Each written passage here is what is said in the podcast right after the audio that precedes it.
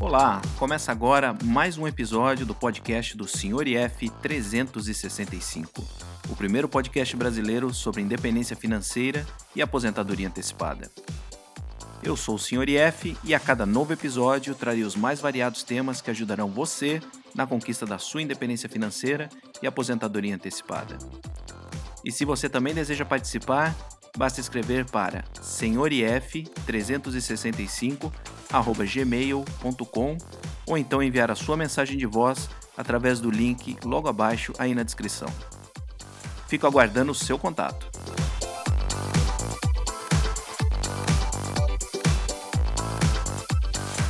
Muito bem, sexta-feira, vinte e seis de março de dois mil e vinte e um, começando mais um episódio do podcast do senhor I F trezentos e sessenta e cinco.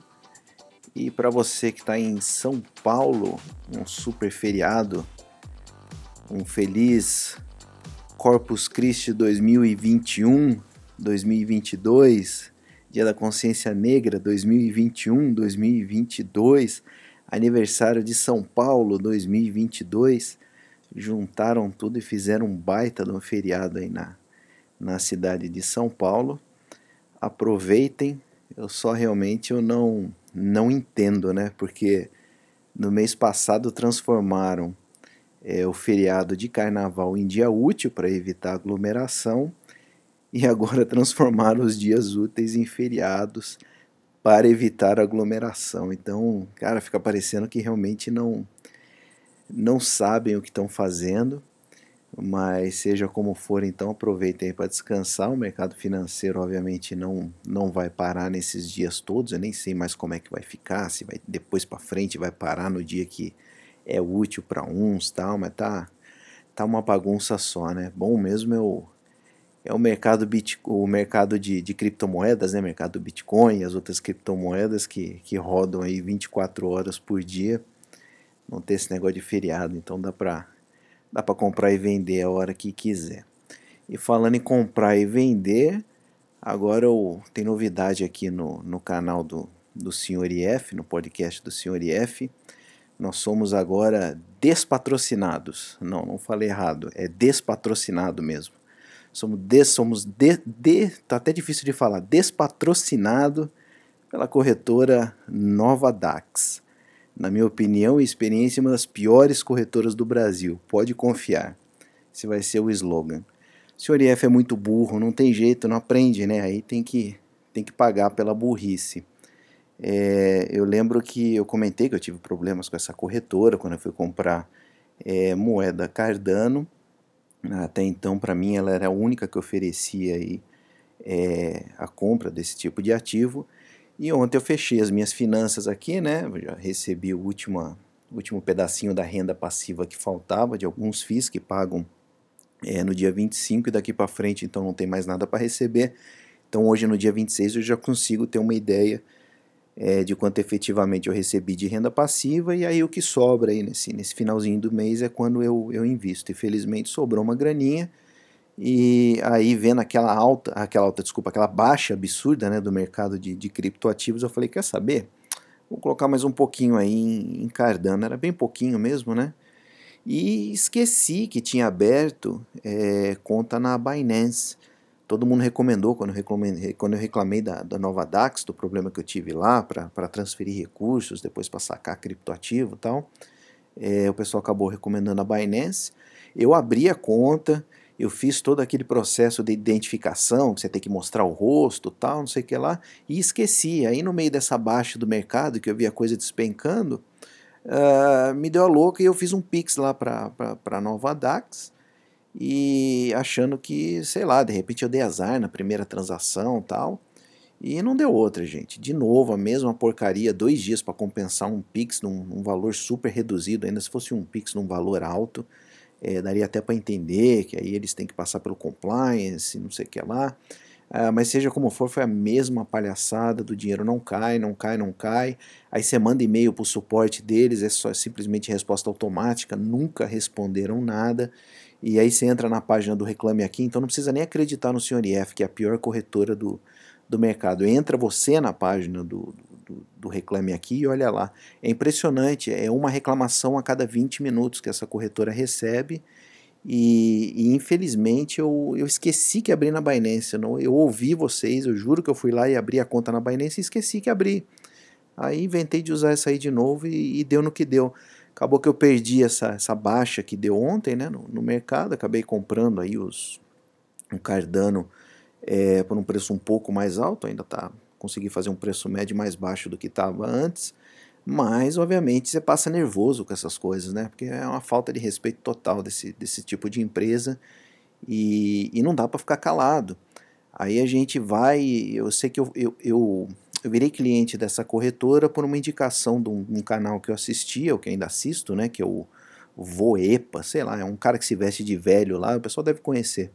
Se veste de velhinho e fala bastante sobre criptoativos, faz análise gráfica tal, e, e aí eu, ele recomendou, ele inclusive esse canal é patrocinado pela essa NovaDAX, E, e na época eu nem pesquisei, eu fui lá e abri a, a conta com, com base no, no que eu tinha visto nesse canal.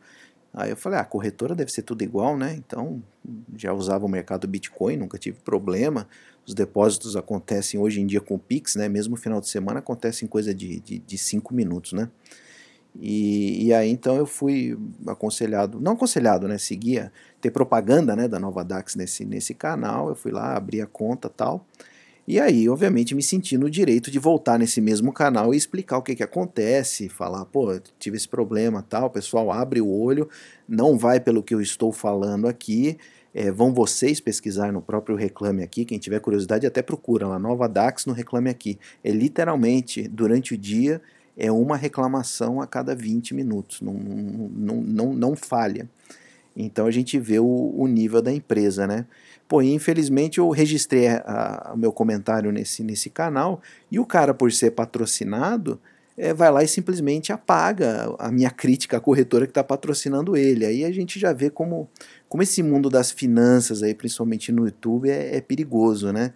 Porque aí o, o cara se sente prejudicado, porque é patrocínio dele e tal, e simplesmente censura é, alertas, porque ninguém tá falando mal do canal dele, ninguém tá, tá, tá, tá criticando ele, mesmo que tivesse, eu, eu basicamente nunca apaguei nenhum comentário aqui no meu canal, é, desde que seja coisa é, que não, não falte com respeito, obviamente, tá, tá livre para meter o pau no senhor I F, não, não concorda com as minhas ideias, não tem problema nenhum.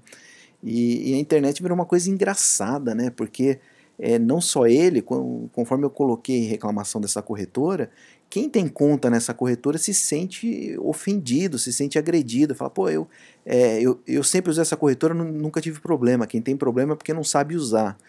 Aí, cara, você não, você não entende, né? Você quer ajudar, quer espalhar alguma coisa aqui, fala, ó, pessoal, abre o olho, tem outras opções, tal, igual vocês fizeram aqui, quando eu, quando eu falei do que aconteceu, é, veio gente falar, não, vem na Binance, não, nunca tive problema lá, tal. E, e aí a gente vê que o pessoal leva para o lado pessoal, porque você opera naquela corretora e alguém teve problema lá e expôs, fica ofendido, fala, acha que leva para o lado pessoal. Então é uma coisa bem complicada, né? A internet hoje em dia, é, eu, consegui, infeliz, eu consegui me livrar das redes sociais, eu não, não tenho Facebook, nunca tive Instagram e tal, é, mas é, infelizmente o YouTube acabou virando é, a minha rede social, eu acabo participando bastante.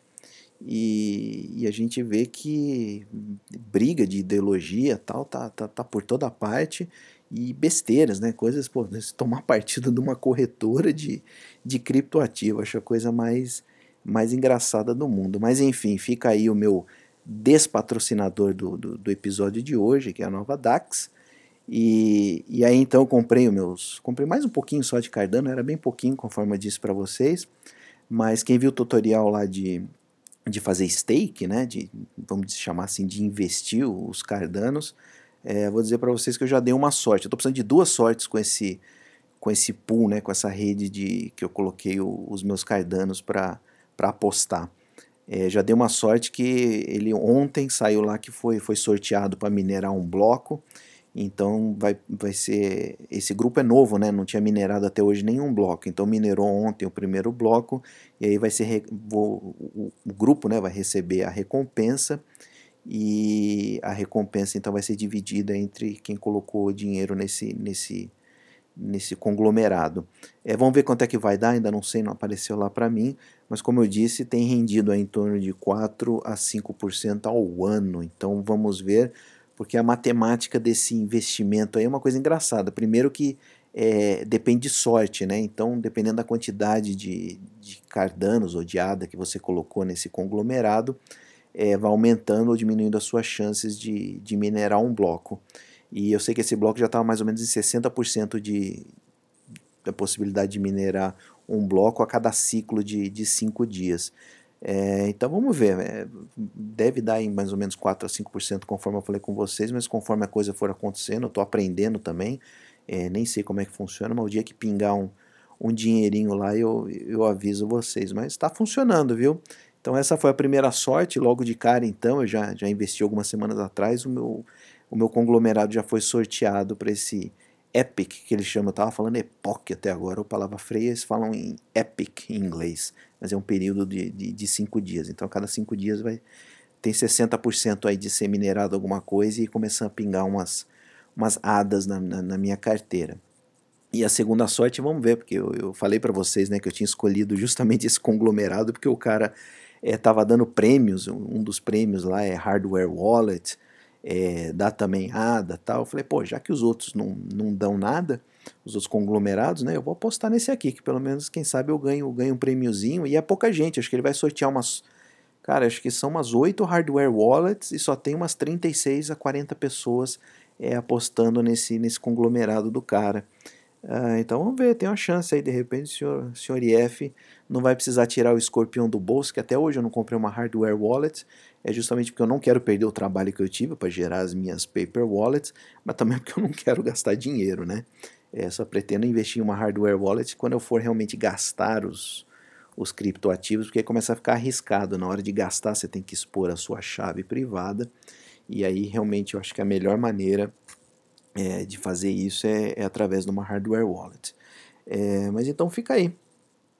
Vamos ver o que, que vai acontecer, eu aviso para vocês aí quando, quando pingar um, uma A D A, ver se esse negócio de fazer stake é, realmente funciona, né?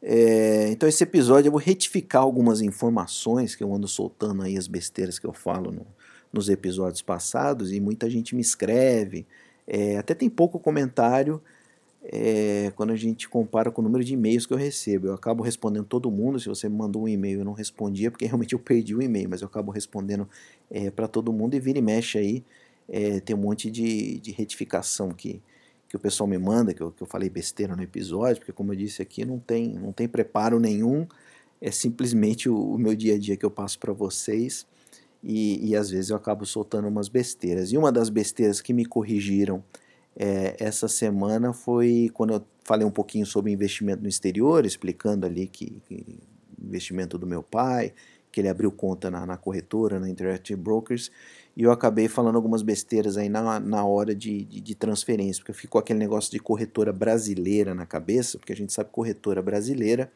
é, você só consegue mandar dinheiro da sua é, própria conta, então não adianta você, outra pessoa querer depositar dinheiro é, em corretora aqui, pode ser corretora de valores, exchange de Bitcoin, tem que ser do, da sua conta, tem que vir do seu C P F, É, às vezes dá até rolo quando você abre conta conjunta, porque você tem que mandar um documento especial para a corretora para comprovar que realmente é uma conta conjunta, tal. Então tem essas, essas burocracias aqui do nosso país e, para minha surpresa, isso não acontece lá fora. Então o B P M, né, do, do Buscando o Primeiro Milhão do, do canal Como Investir no Exterior, é, entrou em contato comigo, ele ouviu o podcast e, e corrigiu algumas informações. Além disso, deu umas outras dicas aí para quem quiser É, transferir recursos de, de conta nos Estados Unidos, então se você tem uma conta nos Estados Unidos, é, tem outras opções aí que, que ele mesmo tira proveito, ele tem conta lá fora, é, para fazer transferência entre corretora e é, conta americana. Vou, vou só tocar o áudio dele, a gente conversa muito por, por WhatsApp, então ele é, é meu consultor particular, até agradeço aí o, o B P Milhão, porque sempre quando eu tenho alguma dúvida sobre É, coisas de, de imposto de renda, corretora, ou qualquer coisa que acontece lá fora, é, eu sempre acabo tirando as dúvidas com ele, porque ele, ele tem bastante experiência, já investe bastante, te- bastante tempo lá fora, e ele pesquisa muito, né, pro canal dele e tal, então ele já me mandou a informação correta, vou passar para vocês aqui e depois a gente continua o podcast. E duas coisas para comentar ali dos teus episódios. Um, tu falou que corretora no exterior não aceita depósitos de terceiro. Na verdade, aceita sim, no Brasil que não aceita. Lá fora eu até consigo fazer um depósito na sua conta, né? Só que isso aí atrapalha a sua contabilidade depois com a receita, né? Tem que ter... Dependendo de quanto, né? Ah, fiz um trabalho lá fora, recebi de trabalho, sei lá, quinhentos mil dólares. Aí isso vai entrar no teu patrimônio e você vai ter que declarar ele de alguma maneira, né? Mas você pode, sim, fazer um depósito de terceiro.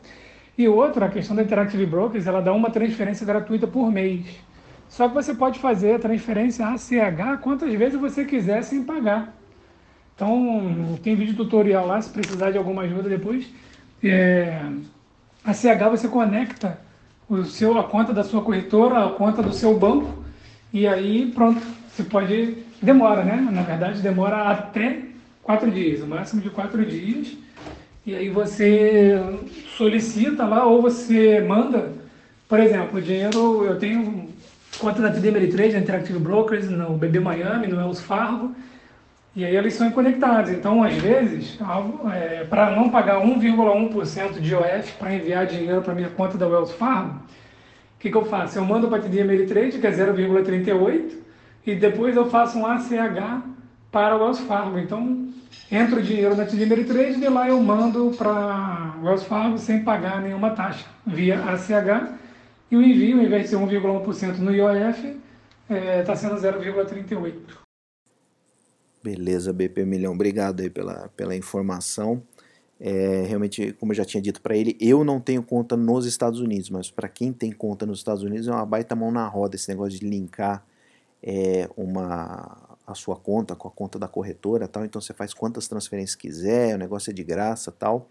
É, o, meu, o meu problema, na verdade, é outro, né? Eu pedi a sugestão pro, pro pessoal aí, de alguma maneira de eu conseguir pagar a conta aqui no Brasil é, usando dinheiro lá fora. Muita gente mandou alguns serviços, PicPay, um, esse banco B S, é B S dois, putz, agora fugiu o nome do banco.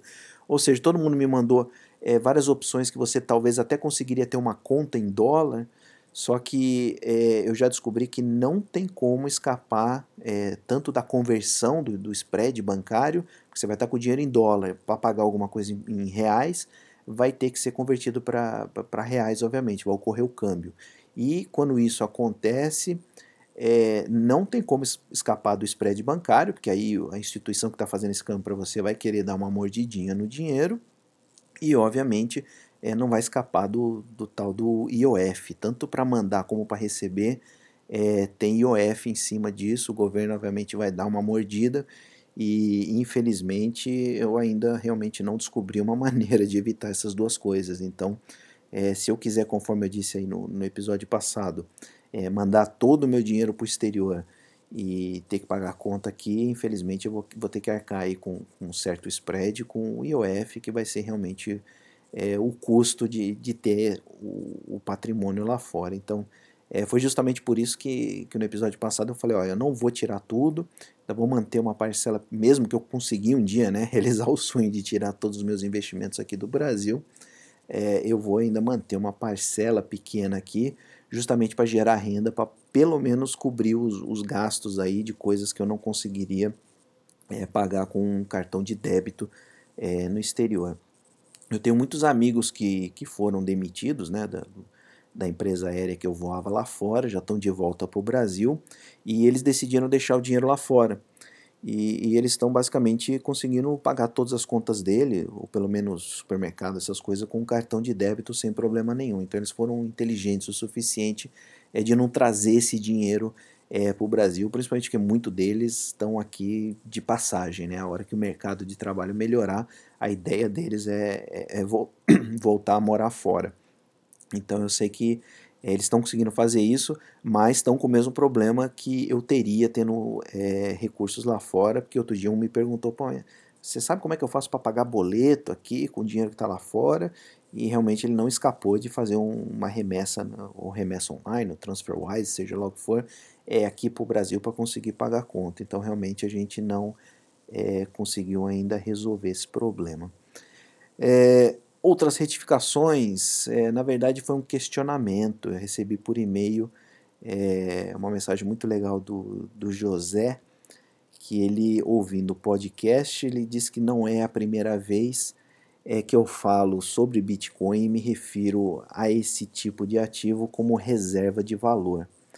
Aí ele fica meio preocupado, ele falou que dói para ele ouvir é, o uso de alguém se referir ao Bitcoin como reserva de valor, por, justamente por causa da, da volatilidade da moeda, é, do, baixo, do, do pequeno histórico que a gente ainda tem, queira ou não, o Bitcoin tem pouco mais aí que dez anos, enquanto que a gente vê outras reservas de valor aí como o ouro é, há milênios já, É, sendo usada como reserva de valor. Aí ele, ele ficou incomodado de usar esse termo, porque muita gente, ele está com razão, né?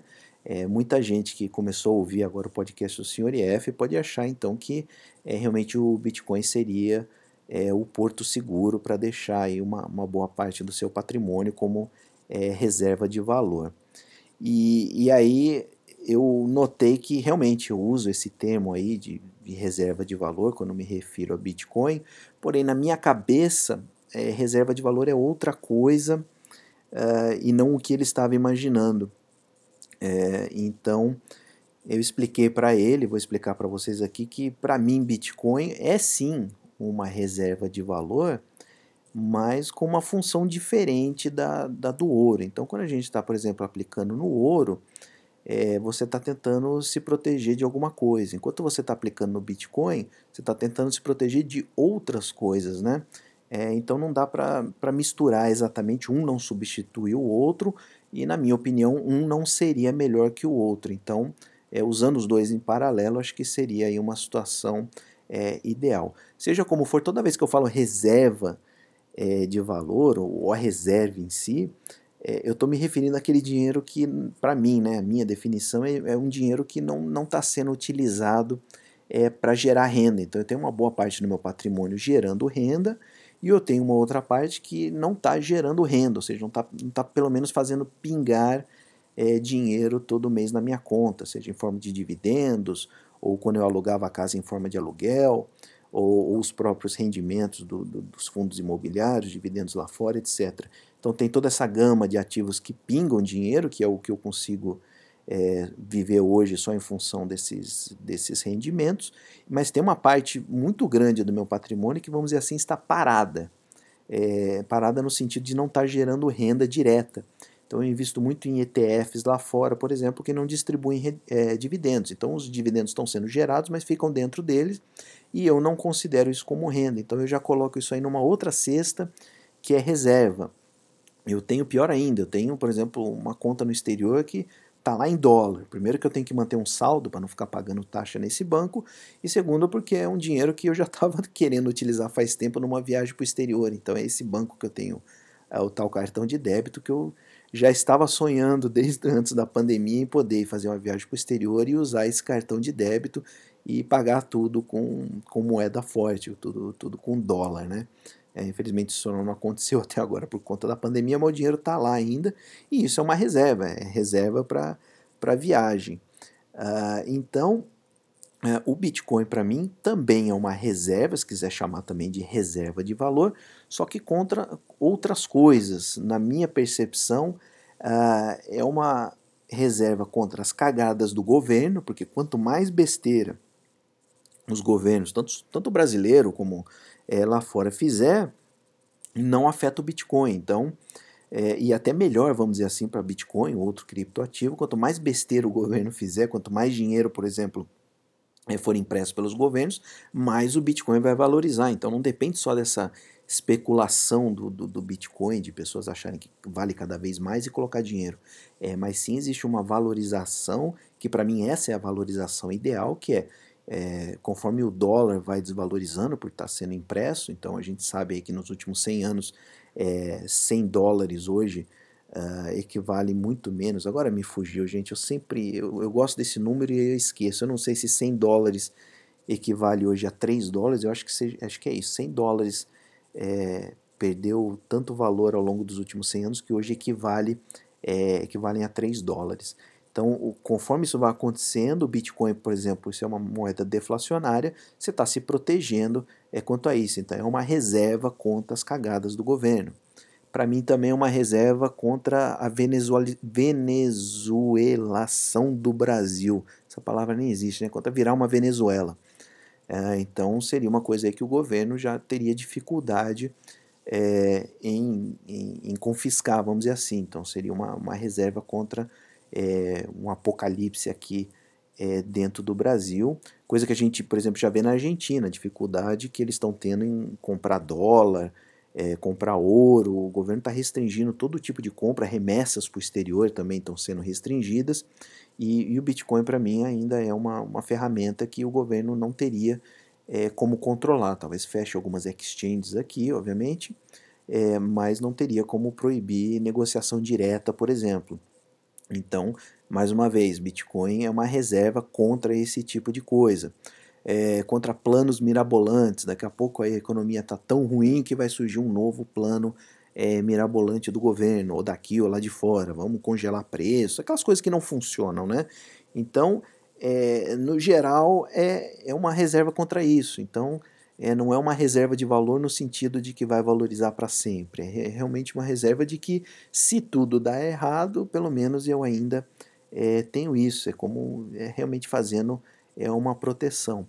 E por último, eu disse lá para o José que é uma, é uma reserva contra a possibilidade é, do Bitcoin chegar, por exemplo, a um milhão de dólares e eu ter que e eu, eu estar de fora. Então, para garantir, como eu já disse várias vezes, eu fiz um pequeno investimento de bit, em Bitcoin é, justamente para garantir que eu não vou ficar de fora caso isso realmente aconteça. Então, uma reserva contra eu ter ficado de fora de alguma coisa que deu certo. Pode ser que dê errado. Tem muita gente hoje que realmente ainda não, não acredita que Bitcoin vai ser a moeda do futuro, vai ter algum valor daqui a um tempo e tal. É, mas eu prefiro ter essa reserva para me precaver é, contra essa possibilidade. Eu tenho pavor disso acontecer. É, pô, daqui a pouco o Bitcoin chegou aí duzentos e cinquenta, quinhentos, um milhão e eu fiquei de fora, cara, só porque eu não quis colocar uma pequena parte é, do meu patrimônio. E, e nesse sentido, então, como eu disse, é, é diferente do ouro, porque o ouro é, é a reserva é, de valor universal, só que o ouro não consegue é, suprir nenhuma dessas é, necessidades, nenhuma dessas. Primeiro, ele não é inconfiscável. É, talvez então você consiga comprar aí É, ouro no mercado e colocar em casa, que seria uma loucura, né, fazer esse tipo de coisa é, em termos de Brasil, mas dá para fazer. Então, é, daria até, de certa forma, inconfiscável, se você quiser enterrar no seu jardim e tal, mas não é tão fácil de esconder quanto é, Bitcoin, que você até consegue esconder na sua cabeça, né? Você consegue memorizar uma frase e essa frase te dá acesso às suas, às suas carteiras de Bitcoin. Não é uma maneira recomendável, mas é possível fazer, né? Uh, então não é fácil de armazenar, Bitcoin é super fácil de, de armazenar, é, fica fora do sistema financeiro convencional, então se a gente vê um crash geral aí uh, por conta de alguma política mirabolante, maluca do governo, é, Bitcoin teoricamente não, não seria é, afetado. E o principal que é realmente tá imune aí às besteiras do... dos políticos, né? Seja político aqui no Brasil como político no, no exterior. Acho que quanto mais besteira eles fizerem, é, mais faz sentido você ter essa reserva. Mas, é, ao contrário do que, do que talvez eu, eu passe a ideia, né? Não, não é essa ideia que eu quero passar, não é a única reserva. Tem gente já pregando aí que Bitcoin é a única reserva, esquece ações, esquece é, moeda fiat, Não, não tenho qualquer outro tipo de reserva. E para mim isso, isso não existe, porque tanto é que eu falei para o José, José, eu concordo plenamente com o que você falou, que Bitcoin não serve porque é volátil, porque é isso, porque é aquilo, porque não tem lastro, e é justamente por isso que eu não coloco é noventa por cento do meu patrimônio. Eu comecei colocando é, cinco por cento, cresceu hoje porque a moeda se valorizou, é, o Bitcoin obviamente se valorizou, mas eu não coloquei mais do que, agora eu preciso refazer a conta, mas eu tenho certeza que eu não coloquei mais do que, sei lá, oito por cento do, do, do meu patrimônio é, em criptoativos. É, então, se eu tivesse a certeza que essa era a, a, o suprassumo da reserva de valor, eu tinha colocado muito mais. É, mas eu acredito que, que tenha a sua, a sua utilidade, faça parte aí do, do, de uma estratégia, principalmente uma estratégia defensiva, é, de longo prazo, obviamente, e que a curto prazo vai realmente sofrer com tudo isso que ele, que ele me explicou, da, da, da variação e tal, é, mas eu acho sim que, acho válido todo mundo considerar ter aí é, uma reserva, que não quer chamar de reserva de valor, vamos chamar só de reserva, reserva quanto às besteiras aí do Do, dos nossos governantes. Aí, se os nossos governantes foram extremamente competentes, o mundo deu certo, a economia brasileira deu certo, você tem todo o resto do seu patrimônio é, alocado em, em ações, em F I Is, em fundos, tal. Então, é, como eu sempre disse, gente, eu gosto de estar numa posição de é, vou ganhar independente do que vai acontecer. É, obviamente, se o mundo falir, eu vou... eu vou ficar só com aquela reservinha de Bitcoin. Então pode ser que o Bitcoin dispare, vá lá para um milhão de dólares e resolver o meu problema. Mas é, não é provável que isso aconteça, né? E, e esse é um outro ponto que também é, me corrigiram, né? Muita gente brinca, então, com, com, com o episódio passado, é, de eu estar falando em, em dólar a três e oitenta. E é, o nego falou, pô, é mais fácil... o Bitcoin chegar a quinhentos mil, um milhão, é, do que ver o, o real novamente caindo para três e oitenta, né?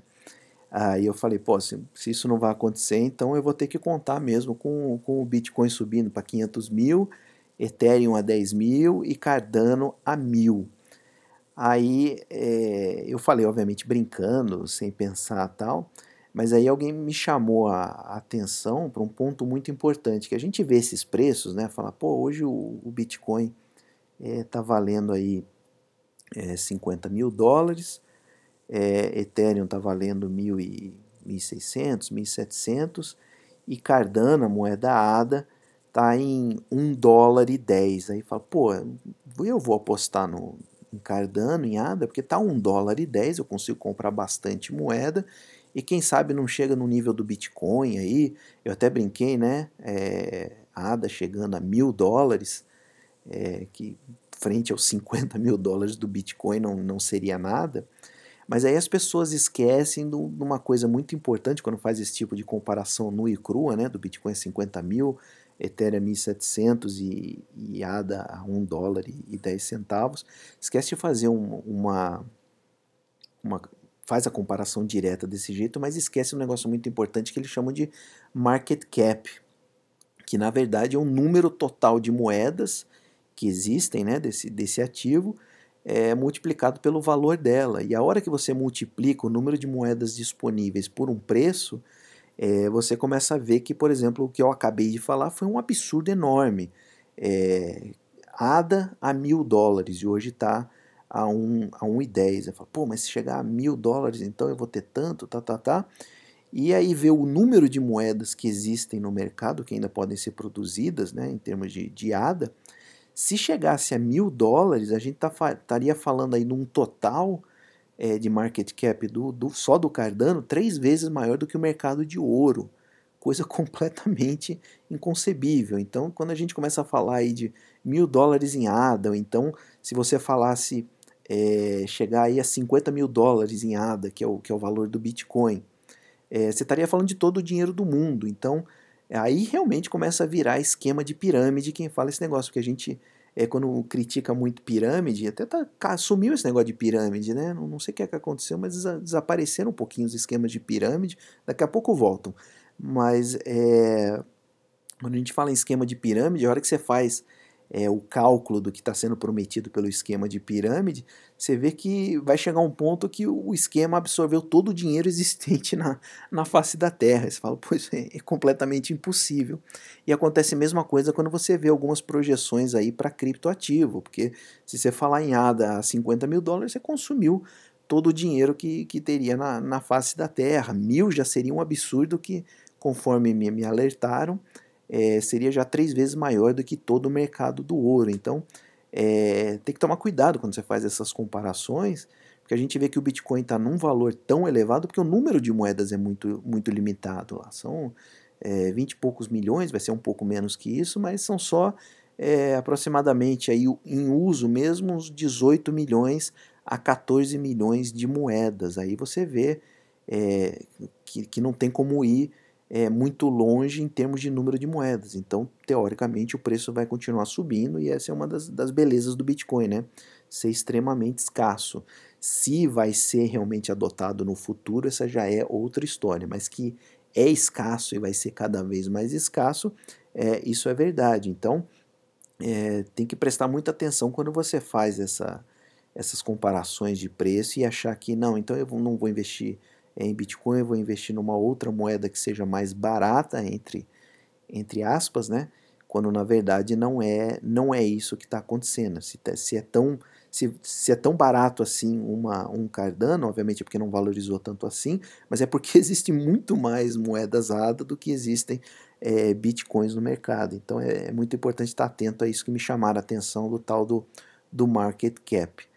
É, e ainda falando, ainda tá virando quase canal de Bitcoin isso aqui, né? Vira, vira, falando em Bitcoin ainda, então...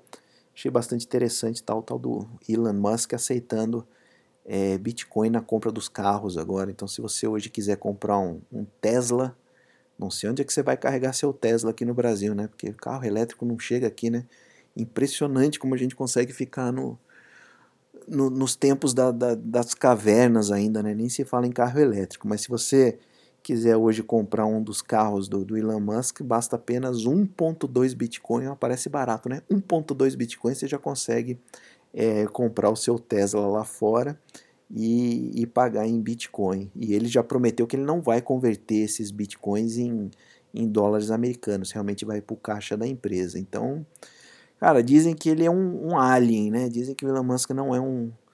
um humano nascido na Terra, ele, ele veio do espaço, então o cara é, é visionário, tá apostando nisso aí. Então quem fala que o Bitcoin realmente não, não tem futuro, vai ter que ir contra o, um dos grandes visionários aí do, da nossa história, pelo menos da, da, da história recente, né?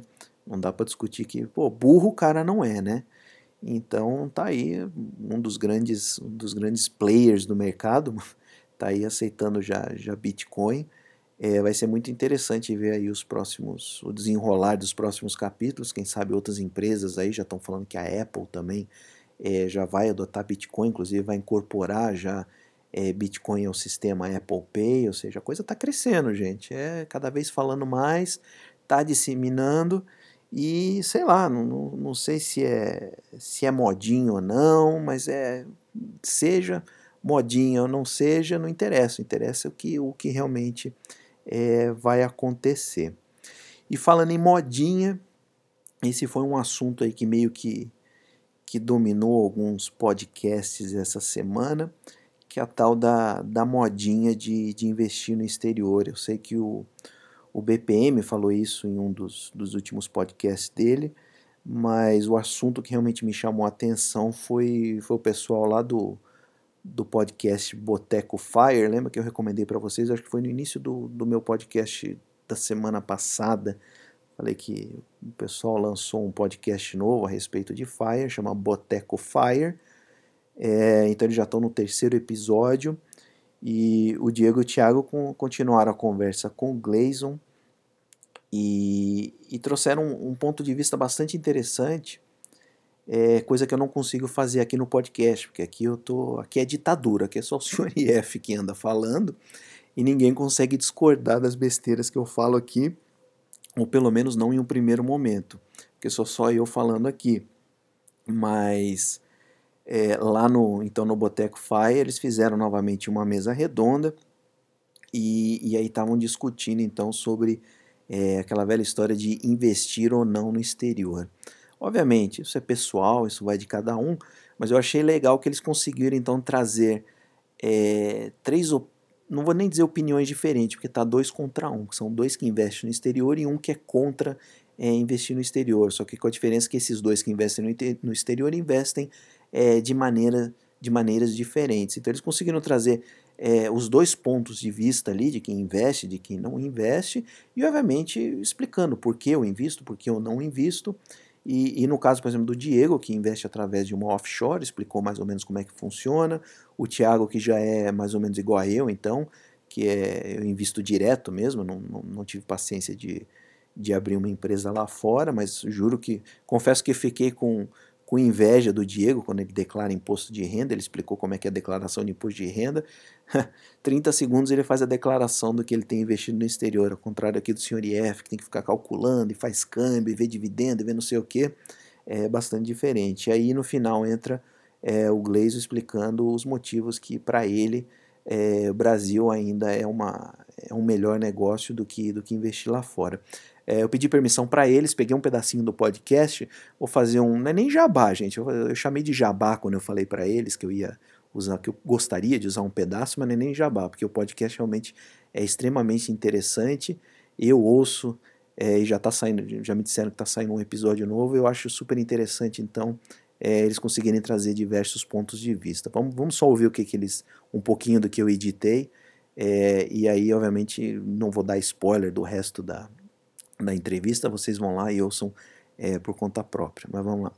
Eu não sei se o pessoal já sabe, mas invisto no exterior já há alguns anos e via uma empresa offshore, né? Que não, nada mais é do que uma empresa, uma pessoa jurídica que você abre e tá lá no seu nome, é igual você abrir um, um não é igual abrir um M E I, né? Mas é uma pessoa jurídica que você está abrindo, só que é fora do país. O pessoal chama offshore porque é fora da, da costa, né? Normalmente essas empresas são abertas em algumas ilhas, porque são tradicionalmente paraísos fiscais, no sentido de que não tem nada de ilegal nisso, né? Cara, é uma figura, é uma pessoa que você criou, né? Uma empresa, só que está fora do país, só isso, não tem, não tem mistério, não tem uma aura mágica, nada disso. É uma empresa, criou, está aí. Você abre conta onde quiser, né? Onde aceitar. Tudo isso aí é declarado, você coloca na sua, na sua declaração? Declaro, é. Só que ao invés de quem, de, quem investe diretamente no exterior, o Thiago vai falar já, já disso, né? Porque, se eu não me engano, ele faz isso. No imposto de renda, você tem que colocar lá ativo por ativo. Já, na, se você investe fora por uma empresa, você vai dizer, ó, tenho mil cotas sociais da empresa X, sediada lá no país tal, equivalente a tanto. Acabou, entendeu? É só isso, não importa se tem. Eu tenho, acho que uns cinquenta ativos quase, entendeu? Mas, no meu caso, eu... Eu fui atrás de investimentos no exterior, não com aquela visão de, nossa, querer diversificar, ou, nossa, porque investir nos Estados Unidos ou no exterior mesmo é muito melhor, que o, que o dólar valoriza sempre em relação ao real. Eu não fui com esse objetivo. Eu fui com o objetivo de conseguir investir em umas certas empresas específicas que eu tinha uma tese de investimento.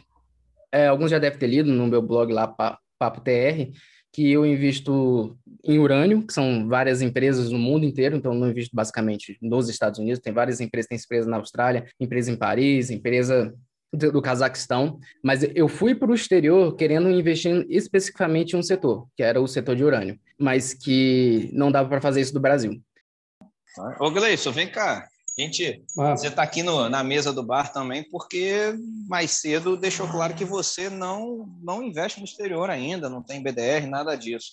Isso aí foi por... Você já adiantou aí que é um pouquinho do medo dessa alta do dólar, né? Tá achando que de repente vai baixar, investir, mas tem alguma outra razão? Você prefere o mercado brasileiro até por já ser mais íntimo, já conhecer...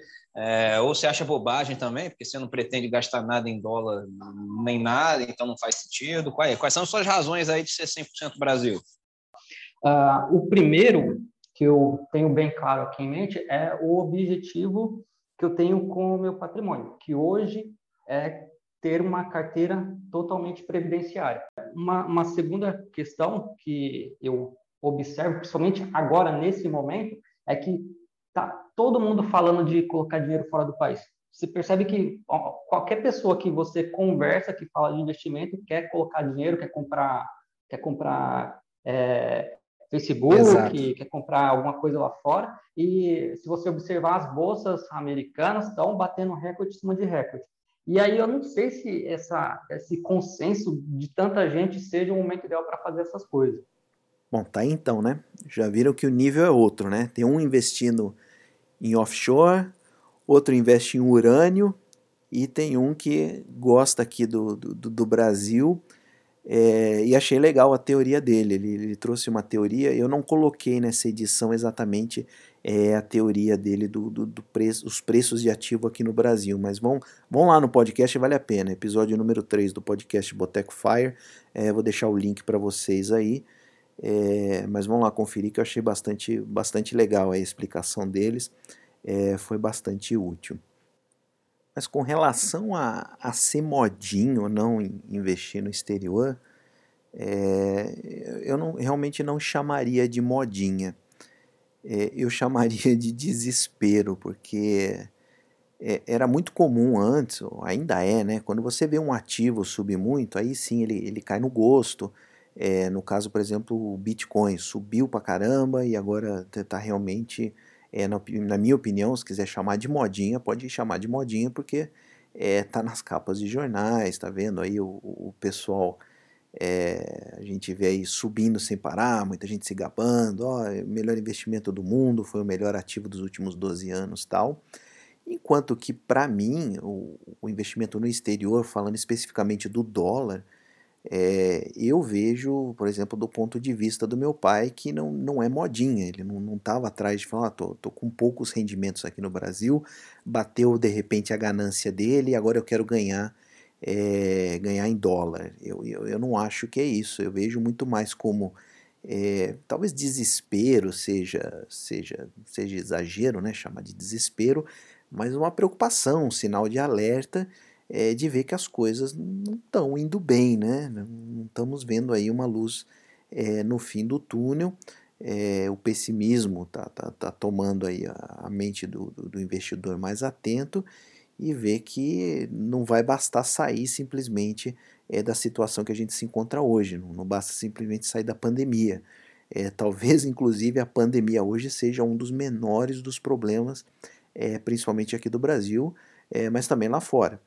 É, a gente vê que os governos estão completamente perdidos em, em termos de, de economia, de como é que vai gerenciar isso aí, e a única solução encontrada foi imprimir dinheiro, imprimir dinheiro, e acredito que uma hora essa conta vai chegar. É, então, é, a gente vê principalmente o governo brasileiro completamente endividado, já estava, né, antes da pandemia, e essa dívida disparou, subiu igual um foguete por, por conta aí da, da necessidade de, de socorrer É, os mais necessitados. Não vou entrar aqui no mérito se está certo ou está errado, mas é o que aconteceu. Então nós vamos sair dessa pandemia é muito mais endividados do que, do que a gente já estava, obviamente.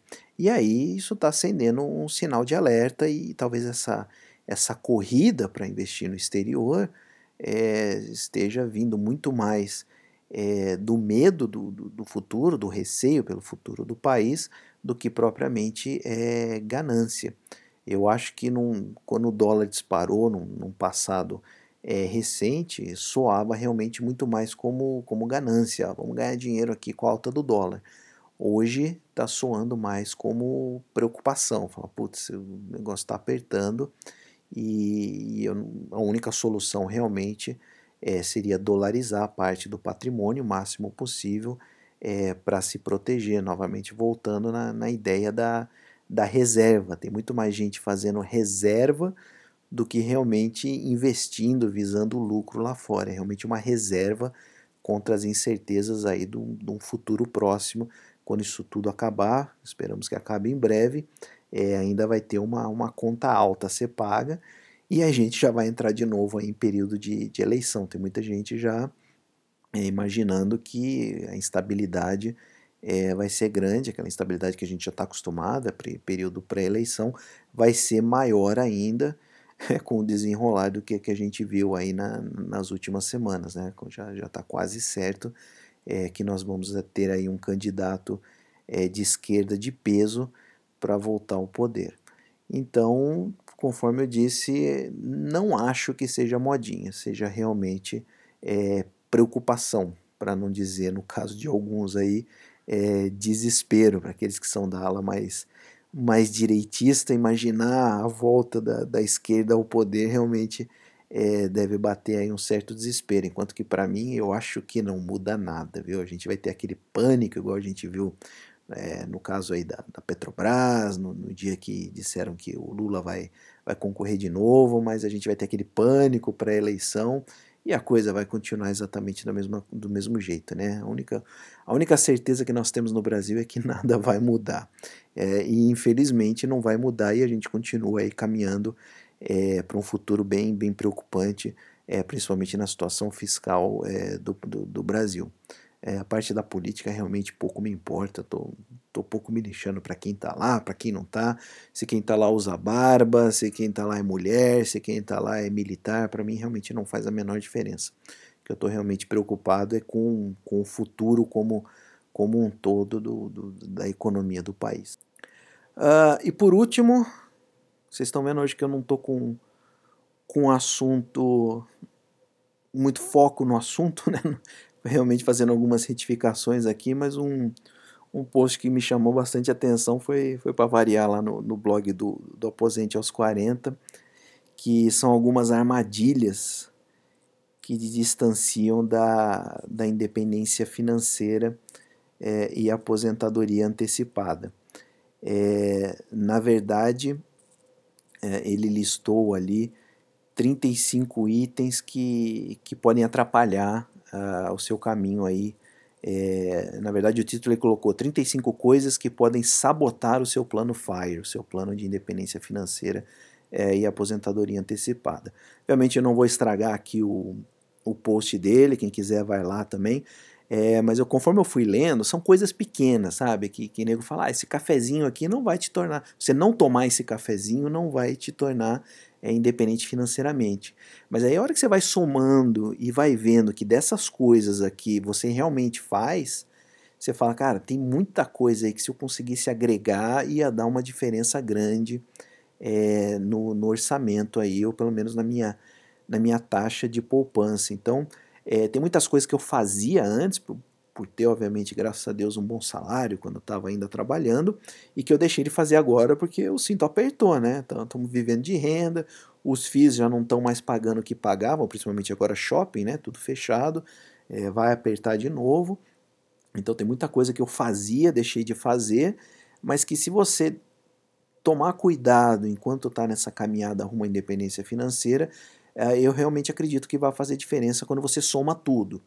Então são trinta e cinco itens, só alguns aqui que eu, que eu me senti culpado é, conforme eu fui lendo, que é, por exemplo, pagar taxa em bancos. Eu ainda mantenho uma bendita conta é, lá no Santander. É, encerrei todas as outras contas e fiquei com o Santander e Nubank. Nubank eu acho fantástico, não pago nada ainda. É, acho super conveniente manter ali em conta corrente, que fica rendendo e tal. Enquanto que Santander eu ainda mantenho conta lá, pago... É, taxa por causa do cartão de crédito. Estou meio preso no cartão de crédito deles, é, gosto do cartão de crédito, não sei porquê, porque eu estava com essa ideia de que, pô, eu vou viajar, preciso ter um bom cartão de crédito, é, esse cartão de crédito dá seguro de viagem e tal, então eu ainda mantenho isso aí, mas putz, se eu colocar no ponta do lápis, é, valeria muito a pena, por exemplo, eu contratar um seguro de viagem do que ficar mantendo um cartão de crédito, mas enfim. É, outra coisa aqui, almoçar fora todo dia, fazer isso direto, É, fique com o troco, isso ainda eu estou fazendo, principalmente em tempos de pandemia, viu? É, o negócio está feio para todo mundo, acho que quem puder ajudar aí, é, ando pedindo, sei lá, pede pizza no final de semana e tal, é, não é nem fique com o troco, é dar uma gorjeta melhor aí para quem está entregando, porque o negócio está difícil. Comprar por impulso, cafeteria ou padaria todo dia, fazia muito isso aí, não cair na febre do teu último modelo de tudo, eu era viciado em iPhone. É, tanto é que é um dos itens aqui que ele colocou também, ser fiel a uma marca. Eu sou fiel à marca Apple porque não é nem pela moda, né? Tem muita gente que ostenta, fala, pô, isso é, eu quero ostentar o meu iPhone. É porque realmente funciona, gente, não adianta. Se a NovaDAX não funciona, a Apple funciona. Então, a gente sabe por que a Apple é a maior empresa do mundo e por que a NovaDAX é essa tranqueira é, com um monte de reclamação no, no Reclame Aqui. Então, é realmente esse negócio de, de ser fiel à marca. É, eu, eu sou mesmo, quando eu, eu gosto de um produto, eu gosto de uma marca, eu, eu, eu continuo usando e eu até gosto de prestigiar é, a marca. Aí terminou de ler, eu li lá os trinta e cinco itens, quem quiser vai lá ler e tal, e aí eu fiquei com um atrás da orelha, que eu falei, putz, comento, não comento, eu falei, ah, não vou comentar não, porque Aí o pessoal fica bravo, eu vou ser o politicamente correto aqui e, e não vou falar nada, eu vou ficar quieto. Melhor ficar quieto do, do, do ficar tomando pedrada, né? E esse item é, era justamente o que, o que foi o primeiro comentário desse post. Então tem um usuário lá chamado, acho que é Urso, colocou lá, então, item trinta e seis, casar e ter filhos, dois pontos, autoexplicativo. Eu ia falar isso, porque veio na minha cabeça exatamente isso, cara. Eu falei, puta, faltou aí colocar ter filhos e, e casar, né? Aí não deu outra, né? Aí já começou a discussão e tal, o pessoal obviamente super civilizado na, na conversa e tal, mas aí é, ofende, né? Vai pro lado pessoal, quem tem filho fica bravo, porque obviamente filho é a melhor coisa do mundo. Casamento nem tanto, o pessoal até que não, não ficou muito bravo com o negócio de casamento. É, mas aí eu até falei brincando, cara, casar realmente é uma coisa que, que depende, né? É, depende com quem, com quem você casou. Se seu cônjuge, por exemplo, é um, é um juiz, é um médico, é, tem uma remuneração elevada, é, eu acho que isso vai acelerar demais a conquista da sua independência financeira, é, desde que você tenha o mesmo foco, né? Então vamos conquistar a independência financeira. Aí junta o seu salário com um salário de um juiz, um salário de um médico, isso aí pode... Cara, acho que pode reduzir isso aí pela metade, é, o seu caminho aí rumo à independência financeira. E aí eu já adiantei que eu nunca consegui, vamos dizer, vou colocar até entre aspas, casar certo nesse sentido. Eu, todos, todos os meus relacionamentos que eu tive nunca foi nesse sentido. Eu realmente é, sobrou sempre mais para mim. É, eu sempre tive um acerto aqui que vão me chamar de machista, mas eu sou o homem da relação, então eu vou arcar com as contas. Eu sempre tive isso na, na cabeça, não sei se é... é criação tradicional, é porque eu sempre vi meu pai fazendo isso e tal. É, adoraria que a mulher fosse trabalhar fora também, mas também não fico pressionando, não faço questão. Eu acho que se eu casei, eu tenho que ter condição de, de sustentar a casa, então é assim que eu levo. Mas pode realmente ser que você casando certo, entre aspas, né? Então não tem certo e errado, mas o certo no sentido financeiro, você vai acelerar a sua independência financeira. É, enquanto que filho realmente... É, eu brinquei até lá, falei, a não ser que você adote um neurocirurgião já formado, filho vai ser gasto e vai realmente é, atrasar bastante a sua independência financeira, porque eu vejo por mim mesmo, quanto, quanto os meus pais gastaram na minha criação, é, a profissão que eu tive, graças a Deus, foi, foi graças a ele e tal, não, não foi berço de ouro, mas realmente um ambiente privilegiado, É, nesse sentido. Então eu sei que eles gastaram muito, é, tanto na minha criação como na criação do, do, do meu irmão, e isso obviamente, se, se o objetivo do meu pai fosse independência financeira, é, teria realmente atrasado aí o, os planos dele. Então filho hoje eu não, não vejo como seria algo que de alguma forma poderia acelerar a sua independência financeira, e nem é para isso, né? Quem, Quem vai, quem, quem vai querer falar que quero ter filho para acelerar minha independência financeira?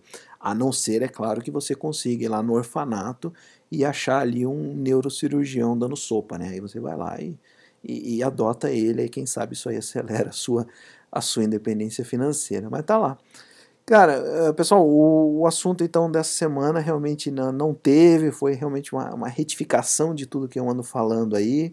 É, colocar mais algumas participações para não ficar só eu falando aqui, então agradeço aí o B P Milhão que deixou eu colocar o áudio dele, que ele mandou por WhatsApp, é, agradeço aí o pessoal do Boteco Fire por deixar eu utilizar um pedacinho é, do podcast deles, e então eu vou, vou ficando por aqui, desejando então aí para o pessoal do, da cidade de São Paulo um excelente feriadão, acho que vai ser o maior feriadão da vida É, de vocês, acho que vai até quando, até quando que vai isso? seis de abril, quatro de abril, é um baita de um feriado aí, e acreditar, agradecer também o nosso despatrocinador, NovaDAX, que na minha opinião e experiência é uma das piores corretoras do Brasil, pode confiar, mas não confie na palavra do senhor I F, vai lá no Reclame Aqui e digite NovaDAX, um abraço.